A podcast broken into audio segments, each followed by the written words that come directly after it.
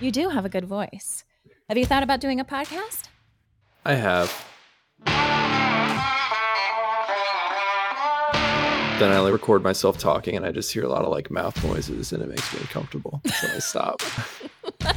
And yet you still signed up to do an interview with me. yeah, my name is Alex Cannon. And where do you live, Alex Cannon? I am currently residing in Boston, Massachusetts. I am the machine learning engineer. I got my degree in engineering physics. It was like physics and electrical engineering. And then my grad program was a master's in signal processing, which is sort of like machine learning stuff, a little bit of DSP stuff. So, what you're saying is you're really smart. I just enjoy reading Wikipedia from time to time. And I've read enough that I got a degree in stuff I read on Wikipedia. I bike a lot. I'm big into music. Uh, I got like a guitar. So, you know what I'm going to ask now. Yeah. You know I'm going to ask if you can play me something. Play you something. That's the next question, of course. Um, okay, I'll play. I'll play you one chord. It'll be a really, really nice chord though. Here, let me grab my guitar. One sec. That's okay. I've got time. All right, ready? Here's my chord.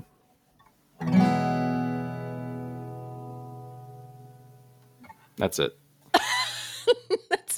Do you ever play songs?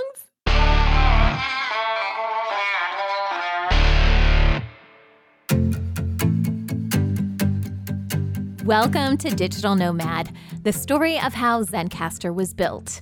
And because you're here for this episode, you now know a bit more about our musical talents as well. So thanks for tuning in. Get it? Tuning in? The jokes don't get any better, people, I promise. Just wait till I introduce you to the Zencastr band. so we're gonna stick with the music theme because, as it turns out, music is what motivated Josh Nielsen, the founder of Zencastr, to launch his first company. But first, let's get caught up on our storyline. In our last episode, Josh made a bold move by calling into a podcast hosted by his future boss, which ultimately landed him his first job out of college at Mahalo. That's where he met Adrian Lopez, Zencastr's chief product officer. Josh then moved from Santa Monica, California to Boulder, Colorado to work with Techstars. And now he's been bitten by the startup bug. There's a quote by Steve Jobs where I think he's talking about how he was took LSD in India and it gave him like a a new perspective on life and he was saying I'm going to butcher this but he said something to the effect of everything in this world that you see around you was invented and created by someone no smarter than you or me. You know, they just basically had the will to do it. And I found that to be a really empowering idea. Like, you know, Steve Jobs and Steve Wozniak and Apple really did change the world just by making great products. In some small way, I'd like to be a part of something like that myself. Big goals, right? But how do you make it happen? We've all heard the stories of tech billionaires who started by working out of their parents' garage. Well, that's drive, passion. And if you can find other people who are just as crazy as you, well, you may just make cool. some magic. If, if I put my foot in my mouth, you'll cut that out. no, that's the best stuff, actually. Uh, Meet Travis Sisti and Mike Toymel. How, like, where were you guys at when you first met? Was it through, was it at Mahalo that you guys all met? Yep. Yeah. Yeah. So Josh, I believe Josh was one of the first people that I spoke to at Mahalo when I was interviewing. And I, if I'm not mistaken, I think Mike joined Mahalo within a week or two of me. So we all kind of landed right around the same time. yeah, first job out of college or first real job or whatever. And I was just excited to like get in there and work on computers because I was, you know, just doing like little side jobs before that and got to actually be in this like wild new world because I hadn't spent much time in cities either. So it was just like all this new stuff and exciting tech environment. I just felt like I was just primed to bond with whoever I, you know, was working with. Turns out I was working with cool folks as well. Josh, Travis, and Mike become friends. They code by day, usually working long days, 10 plus hours, and play video games on nights and weekends. Life was good. Speaking of games, were all of you guys involved in the the Node Knockout competition, or how did that come about? Yeah, it was actually this was like I think the second year or the first or second year of the Node Knockout. and we wanted to you know put a team together, and it was you know we needed a designer um, a front end guy, which was me, and then a couple of guys to help. It, it, was all over the place, but we just needed some engineering horsepower and then a designer to do the artwork and stuff. And so that actually became a pretty transformative event for me, I think. And it's funny to think about now. At the time, I was just like, hey, this would be fun. So if you're like me, you probably haven't heard of the Node Knockout competition before but it's actually pretty cool. Their website calls it an online hackathon. Teams of up to four people compete over a 48 hour period to build the best app they can using Node.js, an open source cross platform backend JavaScript. The competition is online, so you can compete with people all over the world. And in the second year of that competition, Josh formed a team with Travis, Mike, and a fourth guy, Bundy, all from Mahalo. At the end of that competition, they had created 8 bit beats. Am I saying that right? 8 bit beats. I'm going to try and get it back up so, so when we launch this so that people can actually see what we're talking about. I got it up, man. oh, yeah? Did? you got it up? It's on my personal website.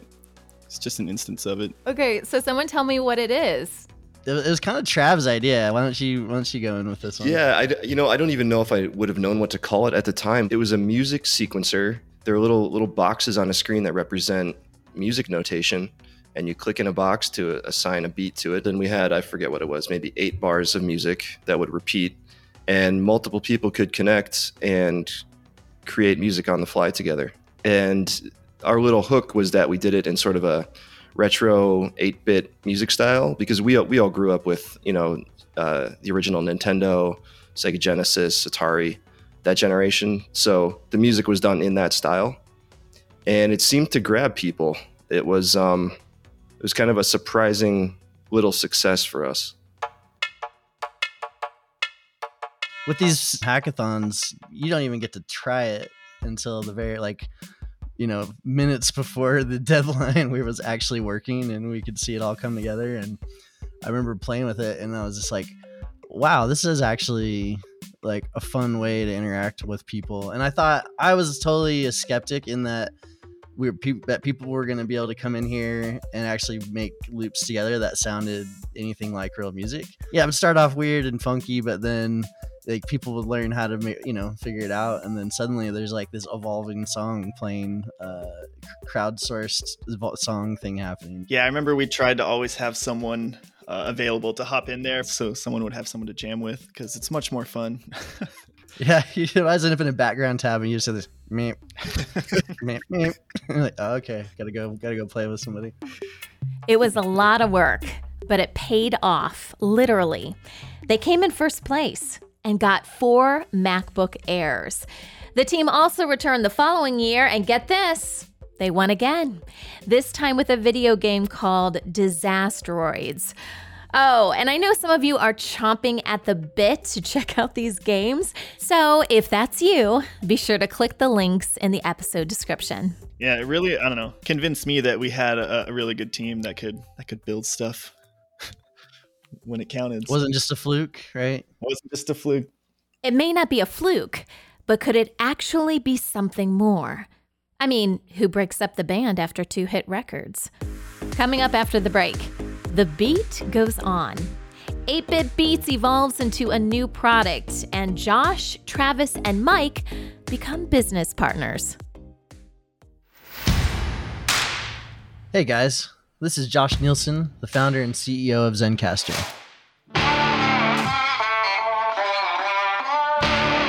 Thanks for checking out our podcast, Digital Nomad, to learn more about the story of how Zencastr came to be. If you're a podcaster or planning to start a podcast, I'd love for you to go to zencastr.com and learn how we can help you record your podcast. Zencastr now supports remote HD video recording as well as studio quality audio to make sure you look and sound great. We also help you mix your videos together so you can quickly and easily post your episodes online. We give you a 14 day trial on our pro account, and our hobbyist account is completely free. And now, back to Digital Nomad.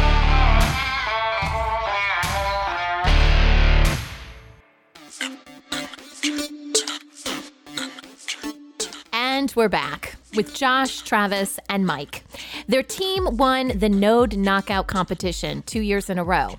They had momentum, but now what? Yeah, so we'd all done a music app together in the past. We all are musicians in our free time. Um, we'd had some wins, you know, you know, a couple years in a row. I'm pretty sure it was Josh's idea to try something in music, and I don't know how well formed the idea was, but we were thinking that we wanted to do for music what GitHub had done for code, which so so people could contribute audio or, or stem files and share them, remix them, I think electronic music, a lot of it is derivative art. There's a big problem of people not having access to unlicensed or license free, royalty free content. At that time, the browsers were launching all these new features where you can like create synthesizers in a browser or record audio or get live audio from the microphone. And so a lot of these things kind of popped up at once. Huh. The ability to use your browser to record audio. That sounds like another company I've heard of. Z. No. Zen. Uh, I don't know. It'll come to me later. Right now, Josh, Travis, and Mike are focused on helping musicians. They set up an LLC, got a bank account, and called their new company Soundkeep.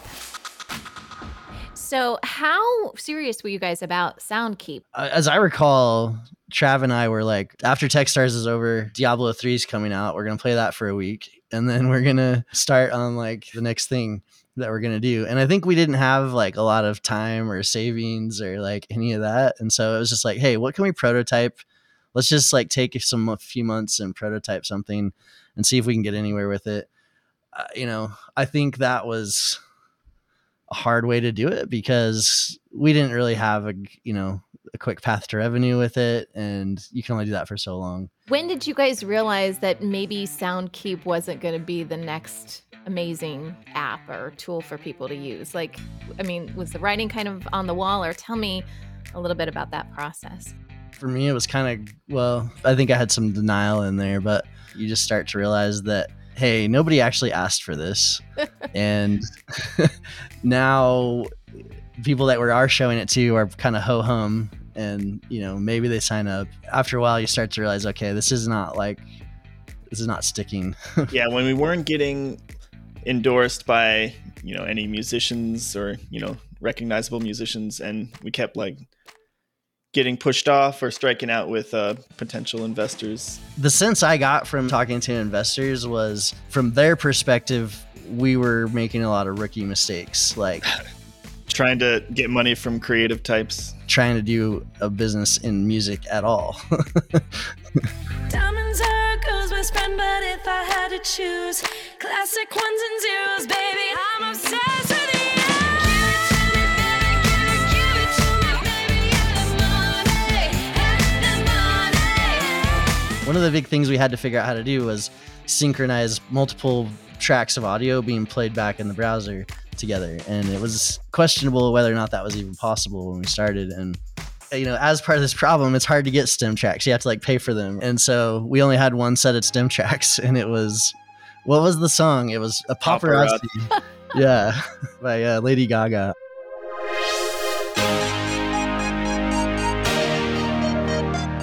I'm not sure how that just choice got made, but we ended up with paparazzi Lady Gaga. And so I just had that in playback, re- repeat, repeat, repeat over in my head as we're testing this thing out. Like the weird harmony lines too, just that you don't hear when you listen to the song. Those things just get emblazoned. Which, how long? I mean, we didn't waste a ton of time on it, you know, thankfully in the end. So, Year we had we figured that it wasn't really panning out. did we make it a whole year? 8 Beats may have won a competition, but Soundkeep kind of fell flat. I am sure the guys would agree that it's the experience you get when you try new things that's really invaluable. Plus, the friendships. Josh, Travis, and Mike remain good friends to this day. And I wouldn't be surprised if they end up playing a bigger part of the Zencastr story sometime in the future. Speaking of which, remember Josh's friend Al Doan from the last episode? He's the one that told Josh to call into the This Week in Startups podcast. Well, Zencastr may have never happened if it weren't for this conversation. he came to me early on because I, I had run a podcast for like 10 years right uh, so I, I was a podcaster i played in this space a bunch and he he had built like a it was like a soundboard like a mixer board with a synth and stuff What was robot audio? Robot audio was like my vision after Soundkeep of like building a DAW, a digital audio workstation in the browser. he's just like I've, there's something here. This is hard to do. There's not a lot of stuff out here like it. And like i've figured a bunch of stuff out. How uh how i can build this. Yeah, he said, I don't know about this solution for electronic musicians, but I know podcasters have this problem uh, sharing files. And I know like 15 podcasts that would, would use a service like this right now. I was just like, yeah, that's neat. I don't know anything about podcasting. I mean, and we're talking about 2013 ish, at least according to our timeline here. So, I mean, that was still very, very early in the, in the podcasting space. So when he said podcasting, like what came to your mind, like when he said that? Well, I- I was aware of it. I liked the niche content that comes out of it, right? You know, so I I was around it. I knew it existed, but I never thought of it as like my future at the time, really. It was kind of funny how it came back around. he's a hacker. He just sits and like kind of pokes at stuff and sees if he can figure things out. And I, I thought that was really cool that he was working on that. I got it right away. I mean, the idea of being able to record online and get high quality, great recordings. I mean, I've tried every plugin into Skype to get not sucky, cell phony sounding interview calls. And for him to, to sort of whip this up and have it have it going was really cool. He's very passionate about like the indie creators, the guys that aren't corporate backed. The concept behind this app was becoming more clear. There was even a small but growing audience for it. But the timing just wasn't right. And at this time, Josh decided to put it on hold. He started freelancing. He even worked for Al's company for a little bit. And there was also Lucy. What was your relationship with Lucy like during this? Uh, I mean, that was not going well, I don't think. I think she was justifiably upset that I wasn't pushing things along with getting married. yeah, it's weird. It was, it's hard, but it's also, I mean, I realize now in retrospect that I think I was also a committophobe in that situation. I was very comfortable with having my own life and my own situation and having someone that I could visit and spend time with, but that really didn't impact my day to day life. You know, I don't know. I'd moved around every three years for, you know, 15 years leading up to that point. So uh, I decided to go kind of like finally figure out what was going to go on with Lucy and I or not, you know. I had moved to Melbourne in Australia to study graphic design. When I went there, I was like, I'm done with this. I got my own life now, moving on. We never really broke up. We were never really out of contact for more than like a month. Um, and so we had kind we'd been getting back in contact and I'd been talking to him more and more. And then he was like, okay, I'm I'm gonna move to Melbourne and we're gonna figure this out once or once and for all if if we're actually gonna do this or not. And so, uh, yeah, I moved to Melbourne. Did Lucy invite you to come out or was it more of a listen, I just I I got to get things right kind of thing? The latter. In fact, I think she was kind of like, don't come out. and I was like, you don't own Australia. you don't own Australia.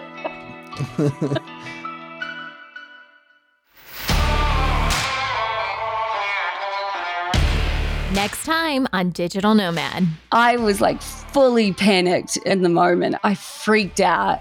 I, I think I'm pregnant. Having kids is when you really kind of get married anyway. I guess every wedding's hard, probably.